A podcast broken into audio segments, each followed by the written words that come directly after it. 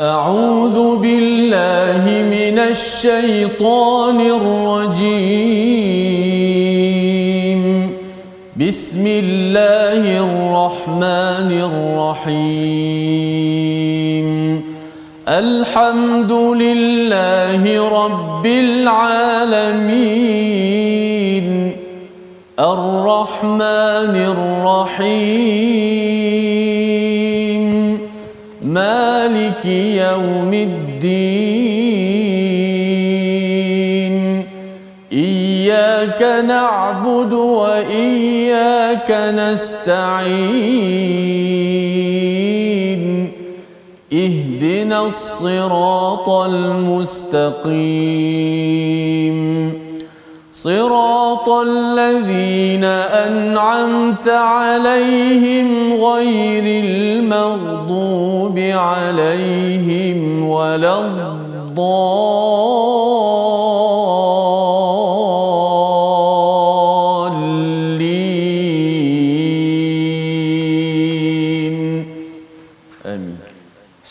warahmatullahi wabarakatuh. Alhamdulillah wassalatu wassalamu ala Rasulillah wa ala alihi wa man wala syada la ilaha illallah syadana Muhammadan abduhu wa rasuluhu. Allahumma salli ala sayidina Muhammad wa ala alihi wa sahbihi ajma'in.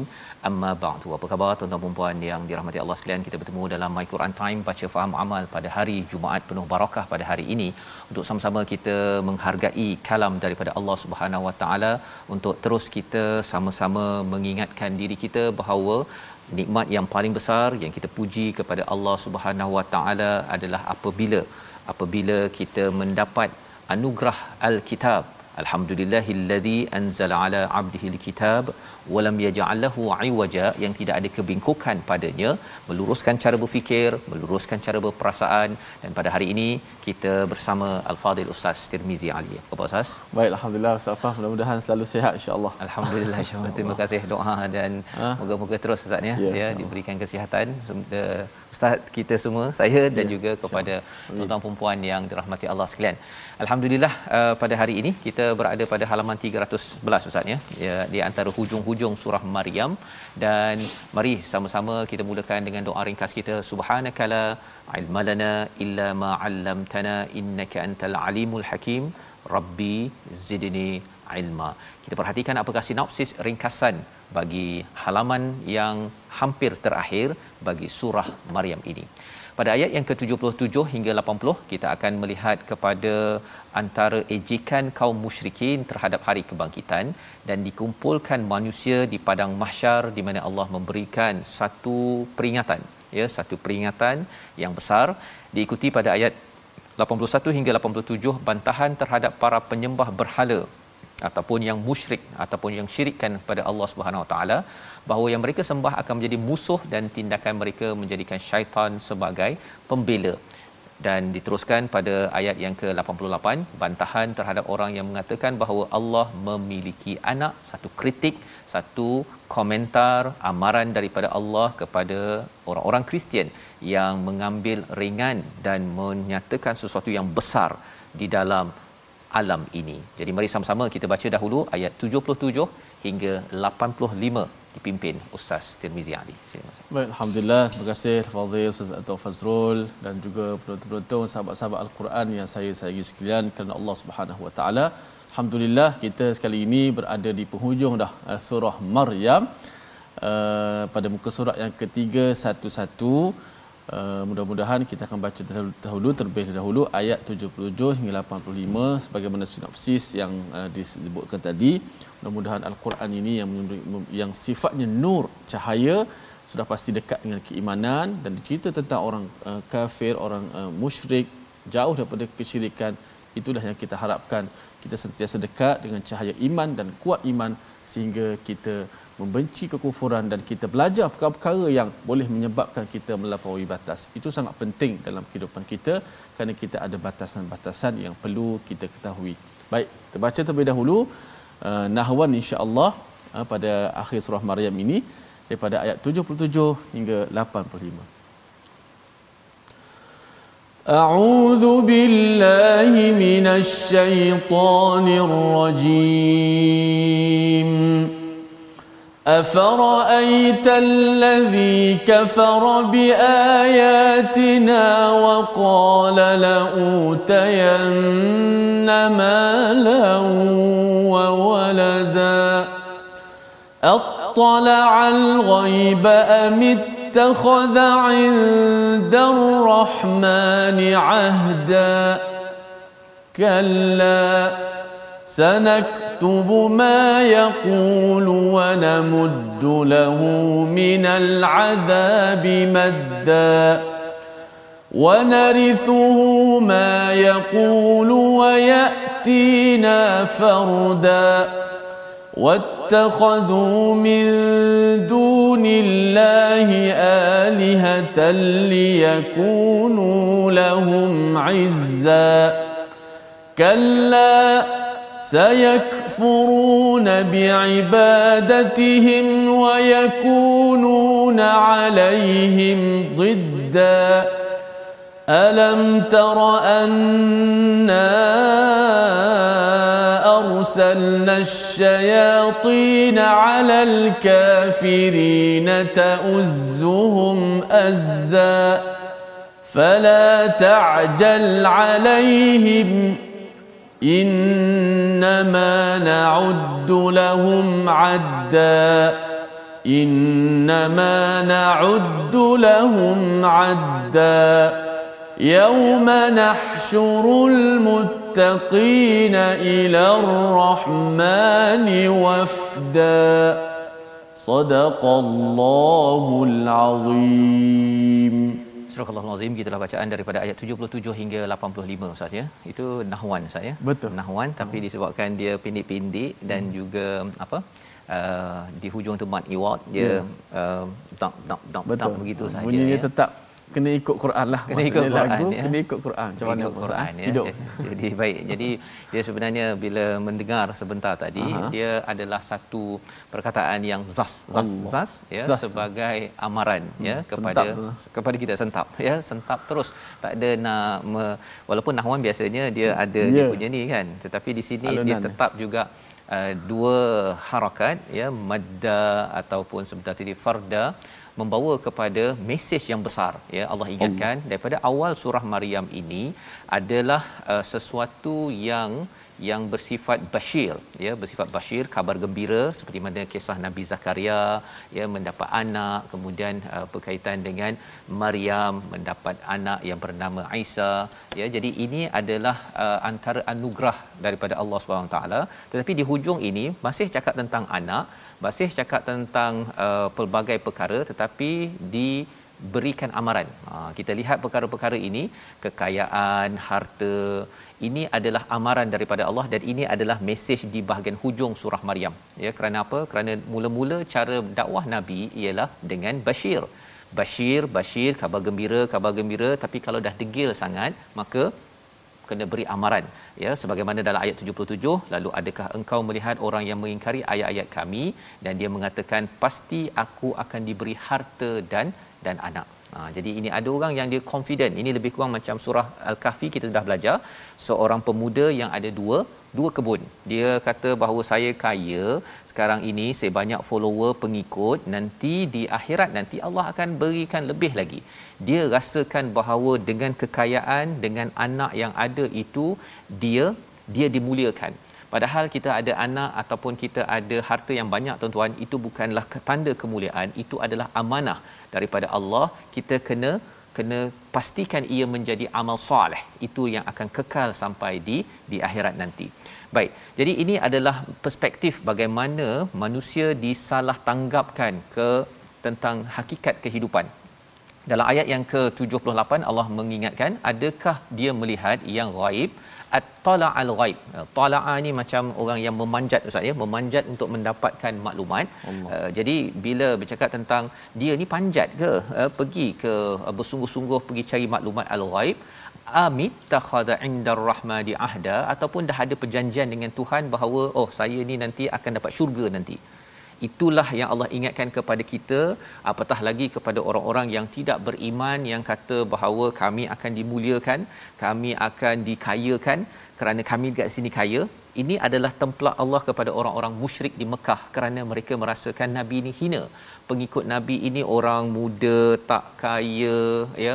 Kalau mereka ini ada kumpulan-kumpulan yang uh, yang elit oh yang pengikut Islam ini adalah tidak tidak tak ada kelas maka ini Allah kata bahawa kalau kamu yakin sangat adakah kamu at-tala'al ghaib ya kamu ini dah bersungguh-sungguh cari maklumat perkara ghaib dan dah dapat maklumat itu ataupun sebenarnya rajmam bil ghaib seperti mana dalam surah al-kahfi dia baling sahaja dalam kegelapan ustaz ya hmm. dan kena kena tak kena tak kena tapi hmm. bukan berasaskan kepada kepada ilmu Allah. baik pada ayat yang ke-79 ya kalla ya tidak sama sekali.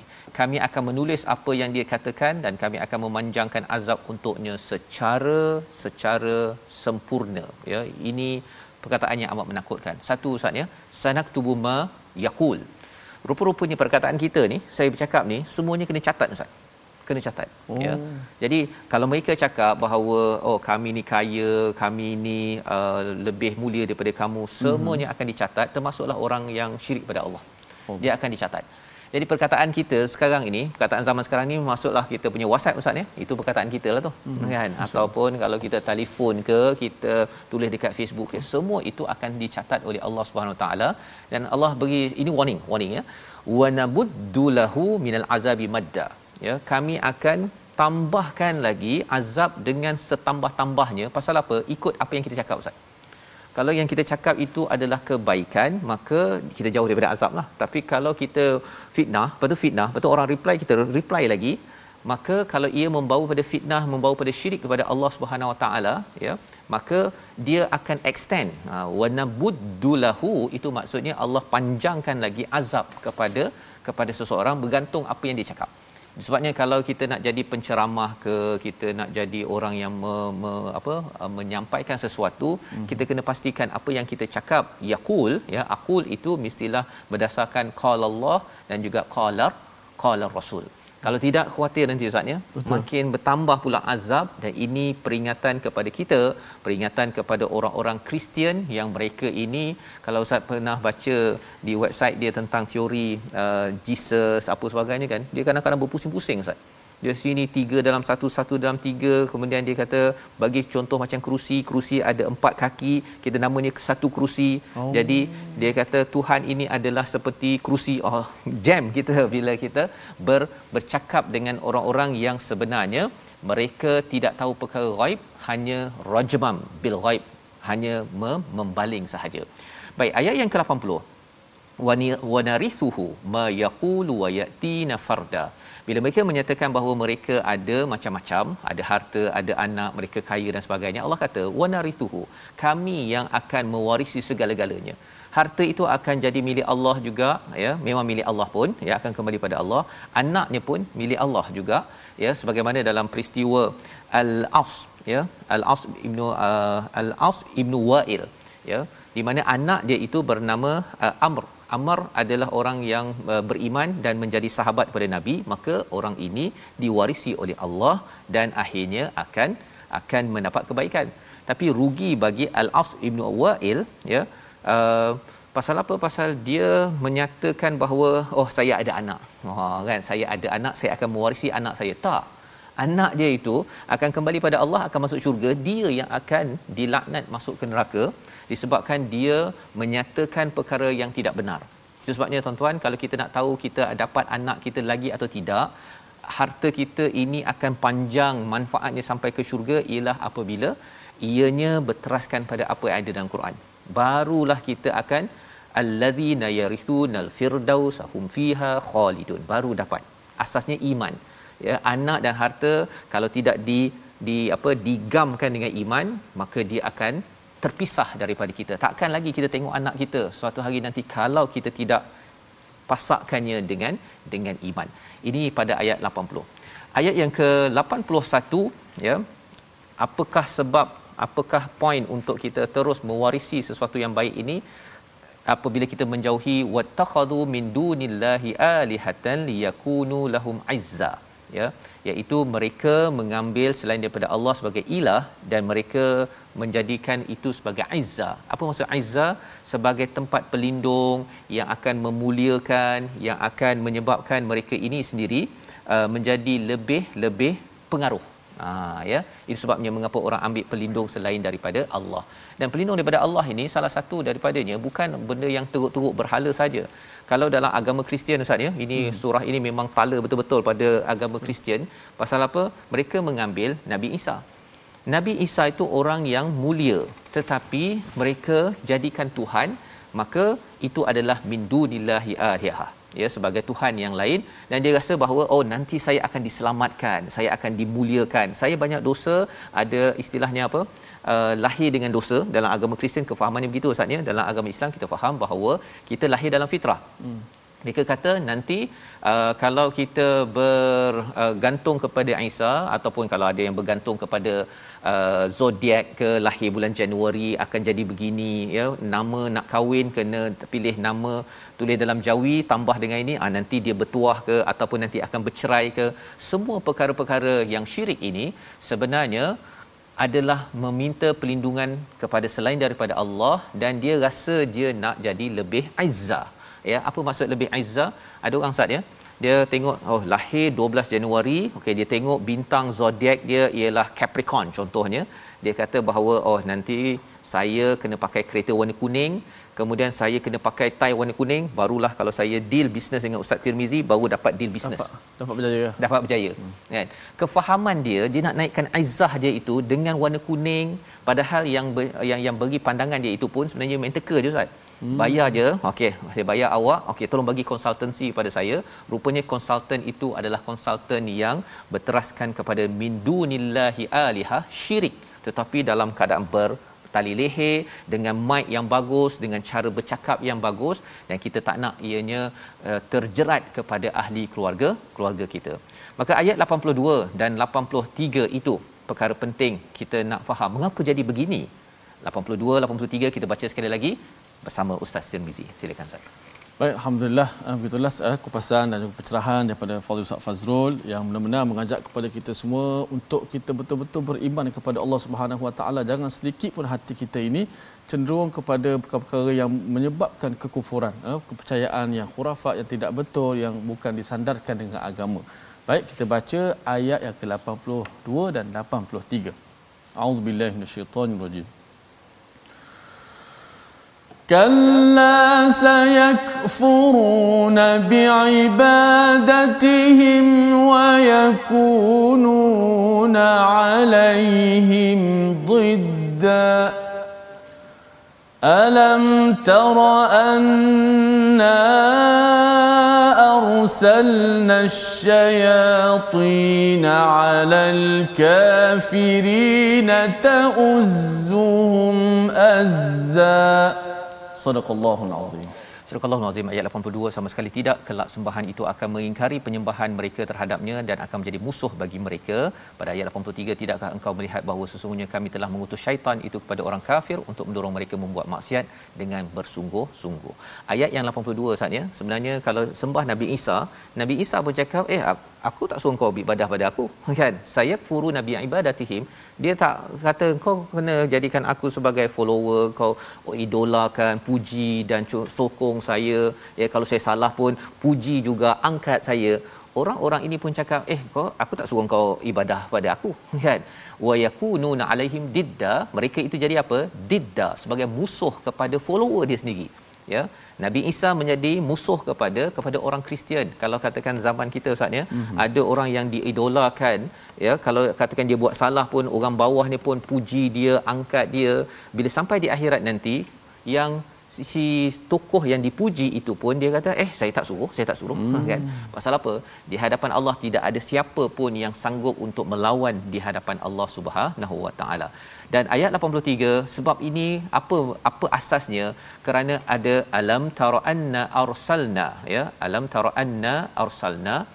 Maka tidakkah engkau melihat bahawa sesungguhnya kami telah mengutus syaitan itu kepada orang kafir untuk mendorong mereka berbuat maksiat? Azza ta'uzzum azza. Ha, azza ni apa maksudnya? Ya. Bersungguh-sungguhnya dia cara bersungguh syaitan Ustaz ya. Dia kalau kata macam katak kan katak kita letak dalam air dalam uh, bekas dia berenang relax ya kan. Tapi kalau kita curah air panas pada dia, dia melompat. Tetapi cara syaitan ta'uzzum azza ini dia letak dalam katakan dia letak dalam bika itu mm-hmm. katak tu dia bagi sejuk dulu ya lepas tu dia bagi bawah tu penundu pansen ataupun api ke mula-mula dia rasa panas sikit sikit sikit. Dia tak rasa bahawa dosa perkataan yang dibuat itu adalah me- membunuh. Tetapi akhirnya sampai satu masa mati katak. Ya ha, dan peristiwa kawan saya mati katak tu ustaz ya. Mati dalam keadaan yang dia dia lawan Tuhan baru ni. Uh, bila saya ingat balik saya ingat balik pada perkataan Azza ini macam mana 20 tahun lepas cara dia bercakap sampailah pada hujung sekali dia kata no god no spirituality. Tak ada dah cakap pasal agama ni semua. Memang syaitan ini betul-betul dia berazam untuk memastikan kita ini menuju kepada mati katak sebentar tadi kan? Jadi kita doa pada Allah Subhanahu Wa Taala Allah jauhkan kita ya. Itu sebabnya kita bersama dengan rakan-rakan kita fala ta'jal alaihim. Ya bila kita ajak pada mereka Allah ingatkan pada nabi kepada kita fala ta'jal alaihim jangan tergesa-gesa kepada mereka. Innama na'uddu lahum adda. Kami akan hitung betul-betul pada mereka. Kita buat apa? Teruskan mengajak orang kepada geng takwa. Ya geng takwa ni penting. Pasal apa? Nanti kita akan tengok selepas rehat kita perhatikan perkataan pilihan kita pada hari ini. Iaitu perkataan pada hari ini adalah walada. Ini perkataan yang kita akan lihat pada surah ini berkaitan dengan bagaimana orang-orang yang yang musyrik kepada Allah Subhanahu Wa Taala yang kufur pada Allah menggunakan walada pada tempat yang salah. Ya dia rasa anak dia lambang kemuliaan kemudian dia nak muliakan Tuhan dia letakkan anak kepada Tuhan padahal Tuhan tidak ber, beranak tidak mempunyai keperluan untuk ada anak. Dan inilah mesej sepanjang surah Maryam ini anak untuk disolehkan uh, taat pada Allah bukannya untuk memuliakan Allah dengan memberi anak kepada Tuhan itu sendiri. Kita kembali semula dalam My Quran Time baca faham amal insya-Allah.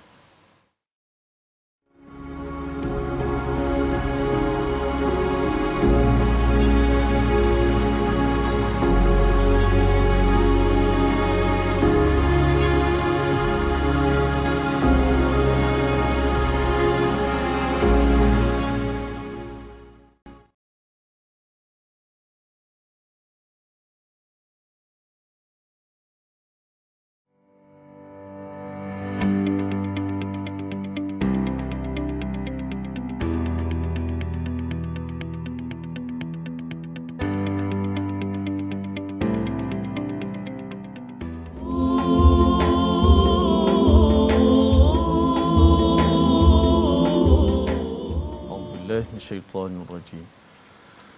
يوم نحشر المتقين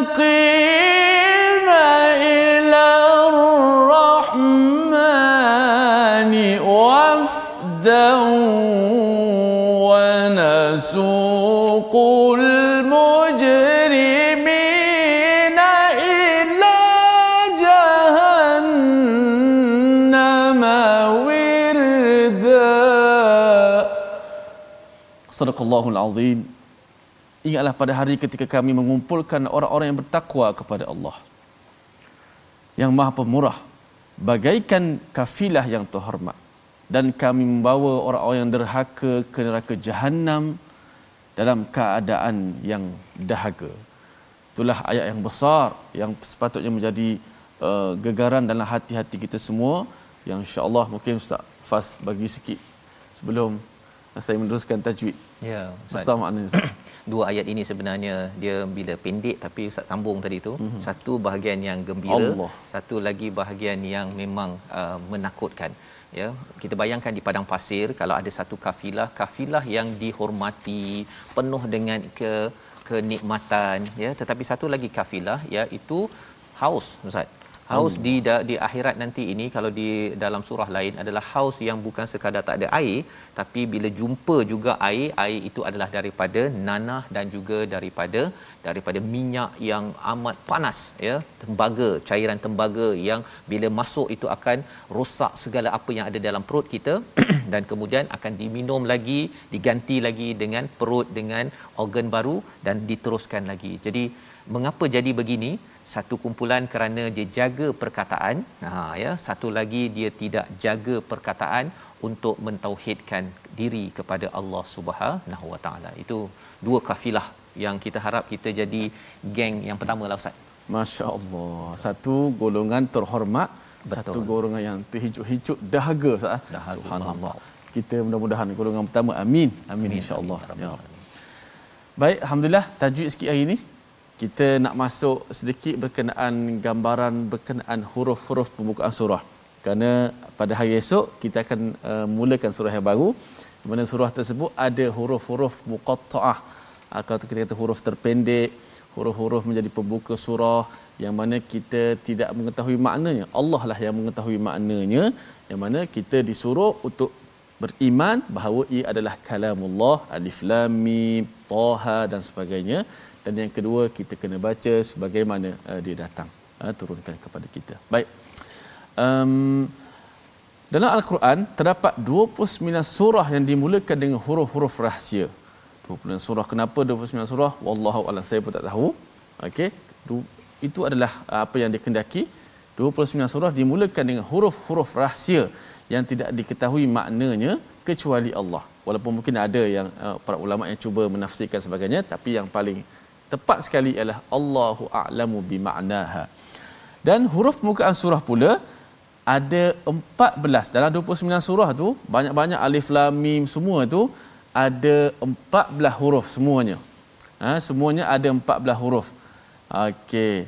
Uh, yang uh, itulah deretan huruf itu terhimpun dalam rangkai kata nassun uh, dari sudut makna pun uh, berterima kasih kepada para ulama tajwid Safas mereka meletakkan tu sesuai dengan uh, dalam, dalam rangkai kata yang ajib yang sangat-sangat hebatlah nassun hakimun qati'un ataupun qat'an lahu sir. Nassun ada dua huruf nun dan sad.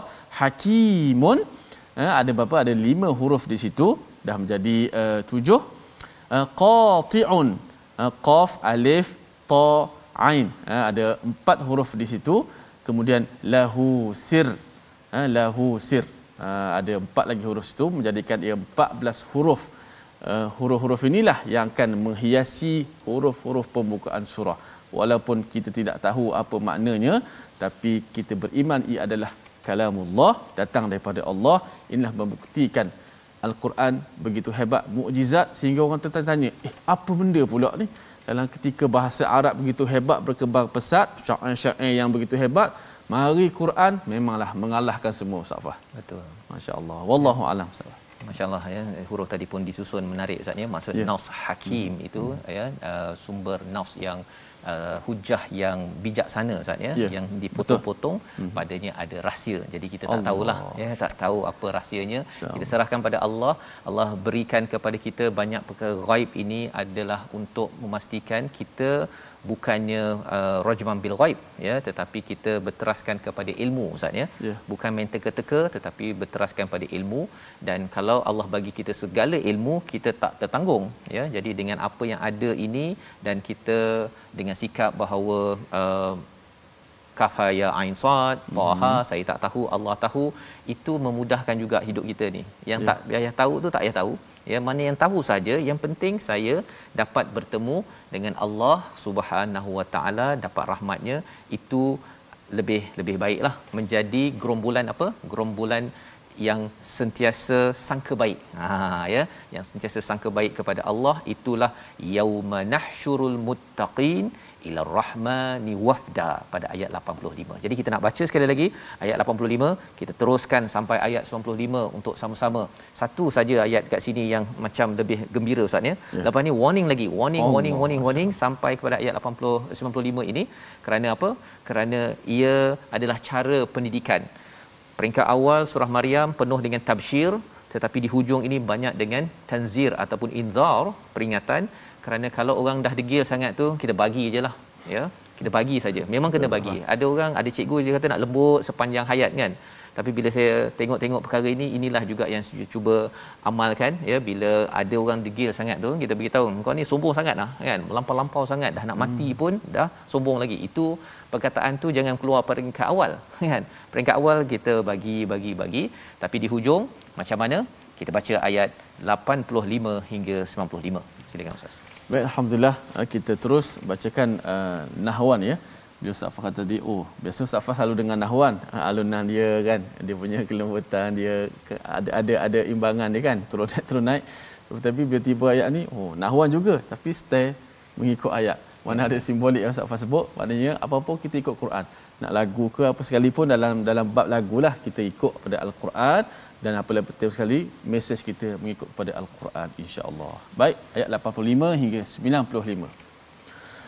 أعوذ بالله من الشيطان الرجيم.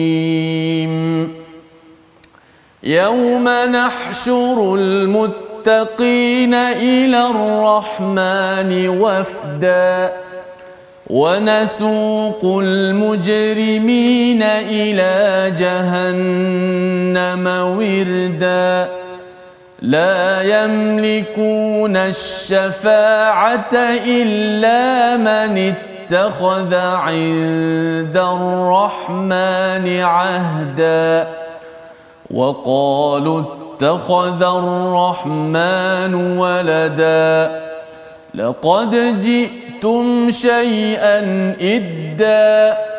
تكاد السماوات يتفطرن تمطرن منه وتنشق الأرض وتنشق الأرض وتخر الجبال هدا أن دعوا للرحمن ولدا وما ينبغي للرحمن أن يتقى يتخذ ولدا.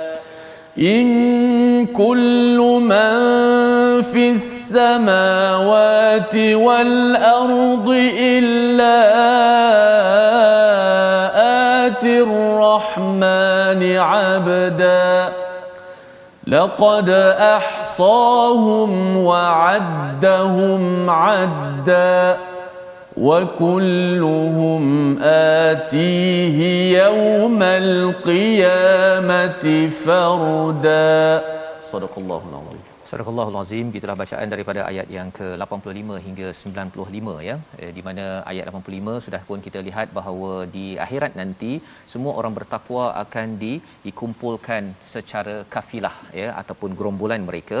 Dan kemudian orang yang mujrimin pada ayat yang ke-86 orang yang berdosa yang derhaka maka dia akan digiring ataupun akan dibawakan dihalau ila jahannama wirda dengan rasa haus ya mengapa di highlightkan rasa haus tersebut kerana bagi orang-orang Arab haus ini adalah perkara yang amat penting bagi mereka kerana ia perit di padang pasir tersebut berbanding dengan kafilah yang ada air, ada oasis, ada makanan dan sebagainya.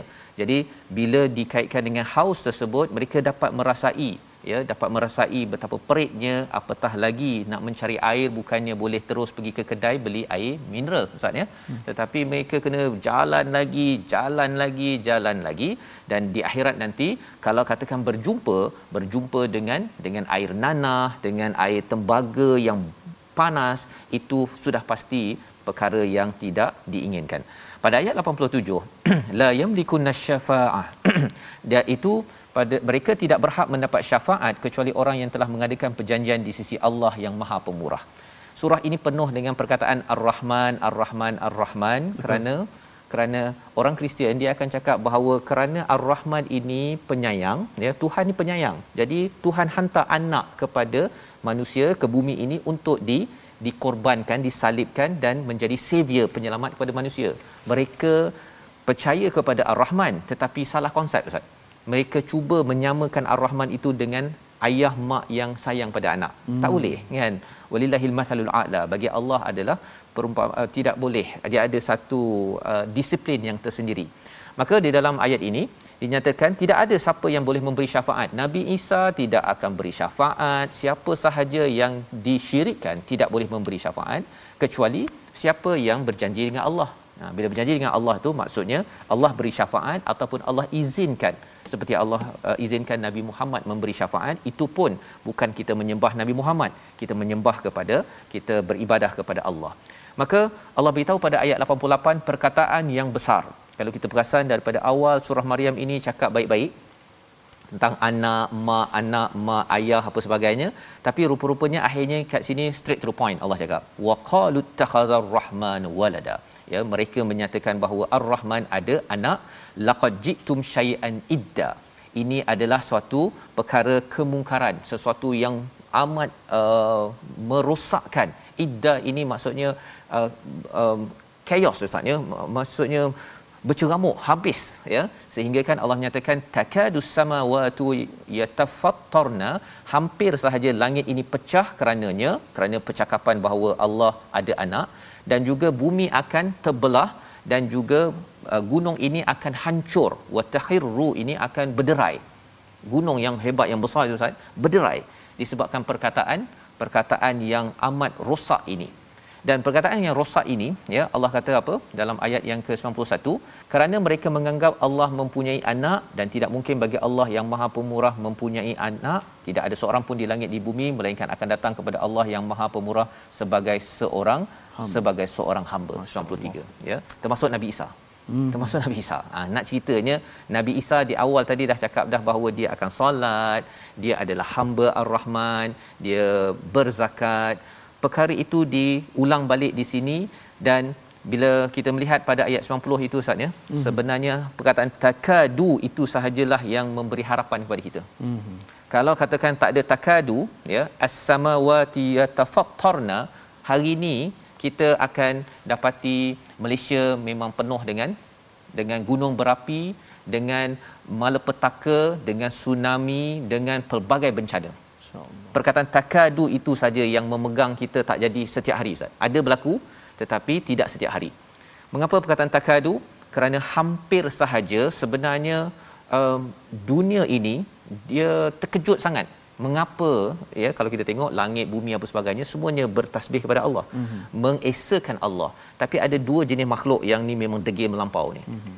jin dan manusia mm-hmm. yang sanggup menyatakan bahawa penciptanya yang esa yang sayang dia itu dia nak samakan pencipta itu dengan dengan makhluk mm. nah dengan menyatakan bahawa oh Tuhan amat penyayang uh, kita pun penyayang ada ayah ada ibu uh, kita katalah uh, Tuhan Allah ini sebagai the father kemudian ada anak dihantarkan untuk menyelamatkan kita.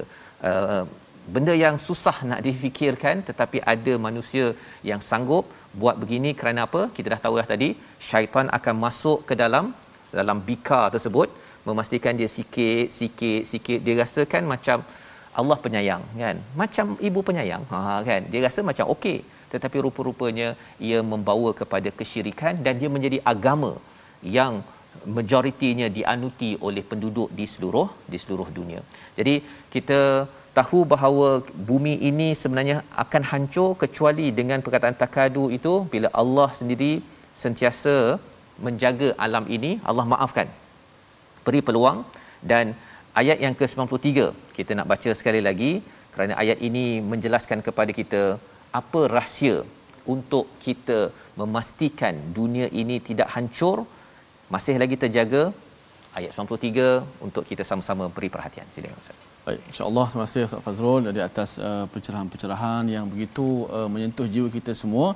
Uh, sudah pastilah kita ingin kembali kepada Allah Subhanahu Wa Taala sebagai seorang hamba.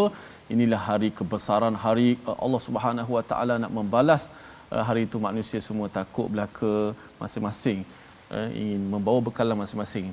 Jom sama-sama kita memperbanyakkan amalan soleh kita ayat 93 kita perhatikan insya-Allah akan ditadabbur oleh Ustaz Fazrul nanti.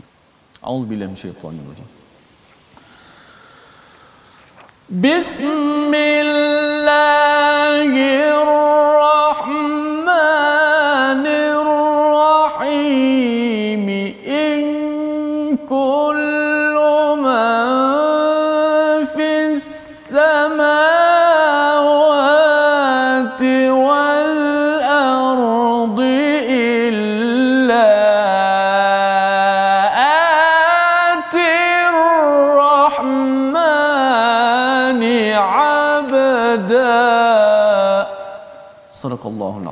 Tidak ada seorang pun di langit dan di bumi melainkan akan datang kepada Allah yang Maha Pemurah Ar-Rahman sebagai hamba.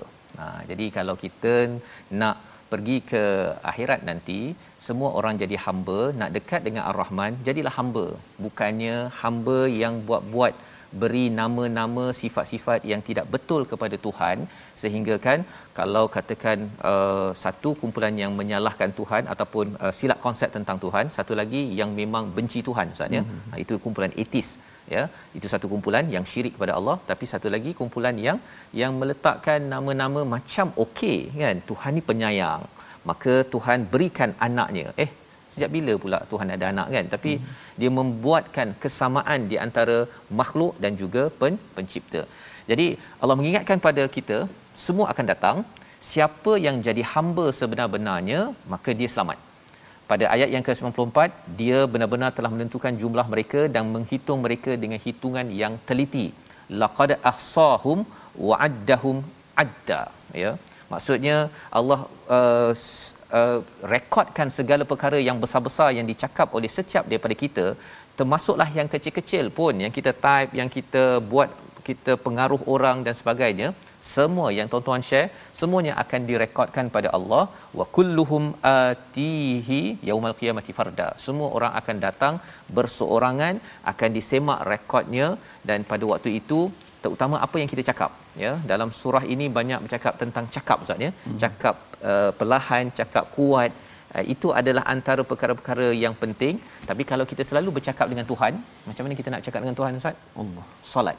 Kan kita solat. Solat baca Quran dan ustaz, eh? kalau Quran kita Allah bercakap dengan kita kalau selalu kita buat itu itu tanda hamba. Tapi kalau selalu tak cakap dengan Tuhan kan maksudnya Tuhan panggil tak nak cakap dengan dia tak nak solat ataupun uh, Tuhan nak cakap tapi hmm, saya tak nak cakap lah dengan Tuhan. Quran uh, ada kemungkinan berada dalam keadaan yang amat bah, bahaya. Membawa kepada resolusi kita pada hari ini kita saksikan. Yang pertama bersiap sedia dengan amal bukan dengan anak dan harta ya. Ha, jadi kalau ada anak banyak ada harta kita pastikan ia jadi amal soleh ya. Bukannya kita bergantung pada anak dan harta. Yang pertama yang kedua berlindung kepada Allah daripada syaitan yang bersungguh-sungguh memastikan kita mati kata ha kan? Yang dia akan goda perlahan-lahan ya sedikit demi sedikit dan kadang-kadang kita tak perasan kecuali bila kita merujuk Quran. Dan yang ketiganya, selalu muhasabah diri bagaimana prestasi ibadah dan kehambaan berdasarkan pada ayat 95 tadi. Kerana apa? Kerana kita akan jumpa seorang-seorang, tidak ada siapa yang boleh memberi syafaat, yang boleh jadi geng kita, tetapi kitalah bertanggungjawab dan terus kita baiki amal kita. Kita berdoa bersama Ustaz Tirmizi. Bismillahirrahmanirrahim. Alhamdulillahirabbil alamin wassalatu wassalamu ala asyrafil anbiya'i wal mursalin wa ala alihi wa sahbihi ajma'in. Allahumma ahyina bil iman wa amitna bil iman wahsyurna bil iman wa adkhilna al jannata ma'al iman. Ya Allah ya Tuhan kami hidupkanlah kami dalam keadaan kami menjadi orang-orang yang beriman. Iman menghiasi hati-hati kami semua ya Allah. Ya Allah matikanlah kami dalam keadaan kami beriman ya Allah. Ya Allah bangkitkanlah kami dalam keadaan beriman dan sentiasa melakukan amal soleh ya Allah. Ya Allah matikanlah kami dalam keadaan husnul khatimah muslim ya Allah. Ya Allah ya Tuhan kami berikanlah kami masuk syurga-Mu dengan iman ya Allah dan amal soleh ya Allah. Bila kekuatan kepada kami untuk sentiasa kami memperhambakan diri kami kepada-Mu ya Allah. Jadikanlah kami seorang hamba yang sentiasa mematuhi perintah-Mu ya Allah yang sentiasa menjauhi akan laranganmu ya Allah. Dan masukkanlah kami semua ke dalam syurga bersama dengan orang-orang yang beriman orang-orang yang soleh ya Allah. Amin ya rabbal alamin. Amin ya rabbal alamin. Moga-moga Allah menjadikan kita orang yang beriman yang betul-betul menjaga keimanan kita dan tidak membenarkan syaitan menggoda kita ya sehingga kan gagal dalam melihat kepentingan mentauhidkan diri pada Allah. Inilah yang kita ingin bina dalam tabung gerakan Al-Quran sebagai satu platform kita sama-sama memberi mesej kepada dunia bukan sekadar pada orang Islam tetapi kepada orang bukan Islam. Sayangnya kalau katakan sampai di akhirat nanti tidak mampu minum dan diazab kerana tidak kembali kepada Ar-Rahman yang sebenar-benarnya. Kita Jumpa lagi dalam My Quran Time pada malam ini dan esok insya-Allah dan kita akan ulang kaji pada hari esok halaman-halaman yang telah kita belajar My Quran Time baca faham aman insya-Allah. Thank you.